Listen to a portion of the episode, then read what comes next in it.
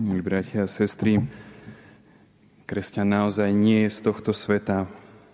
Keď rímske vojsko pod vedením neskoršieho cisára Týta obklúčovalo vzbúrený Jeruzalem, ktorý bol odhodlaný na zúrivý boj, väčšine kresťanov ešte zneli v ušiach slova nášho pána, ktoré sme pred chvíľou čítali.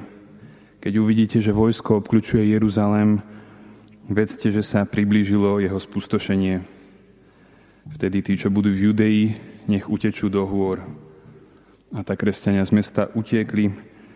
Rímania nakoniec Jeruzalem dobili a v jeho ruinách podľa niektorých odhadov zabili viac ako milión Židov.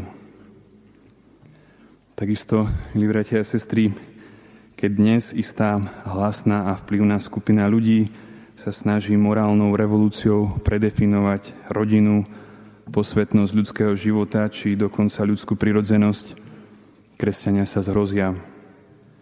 Keď sú však znamenia na slnku a mesiaci i na hviezdach a na zemi sú národy plné úzkosti a zmetku, súkotu mora a vlnobytia a ľudia zmierajú od strachu a očakávania toho, čo príde na svet, kresťania sa majú spriamiť a zodvihnúť hlavu, lebo sa blíži naše vykúpenie.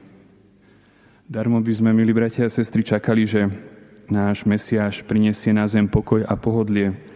Kristus túto predstavu sám vyvracia. Nie pokoj som priniesol, ale meč, hovorí.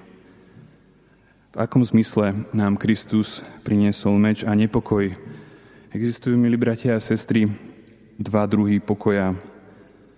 Jeden je taký, ktorý zažíva človek, ktorý rezignoval na duchovný boj, a uspokojí sa so životom v hriechu a pohodlnej priemernosti.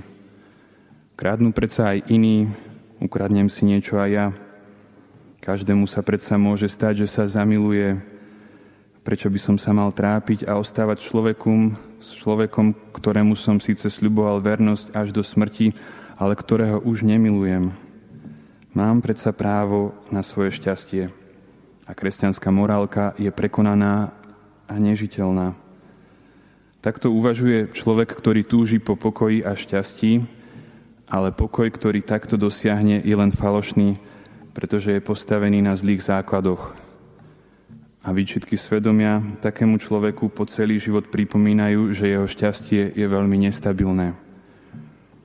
Ale kresťan, milí bratia a sestry, je povolaný zažívať skutočný pokoj, prameniaci z čistého srdca a dobrého svedomia. Taký človek stále zažíva vnútorné boje aj pokušenia a zažíva aj tie vonkajšie utrpenie a bolesť z pandémie, z lockdownu alebo problémov s blízkymi. Ale vie, že všetky tieto utrpenia a aj hrôzy sú len dočasné a uprostred nich očakáva spásu.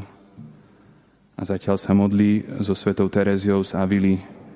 Nech ťa nič neznepokojuje, nech ťa nič neľaká, Všetko sa pomíňa, Boh sa nemení, trpezlivosť dosiahne všetko. Kto má Boha, tomu nič nechýba, sám Boh stačí. Amen.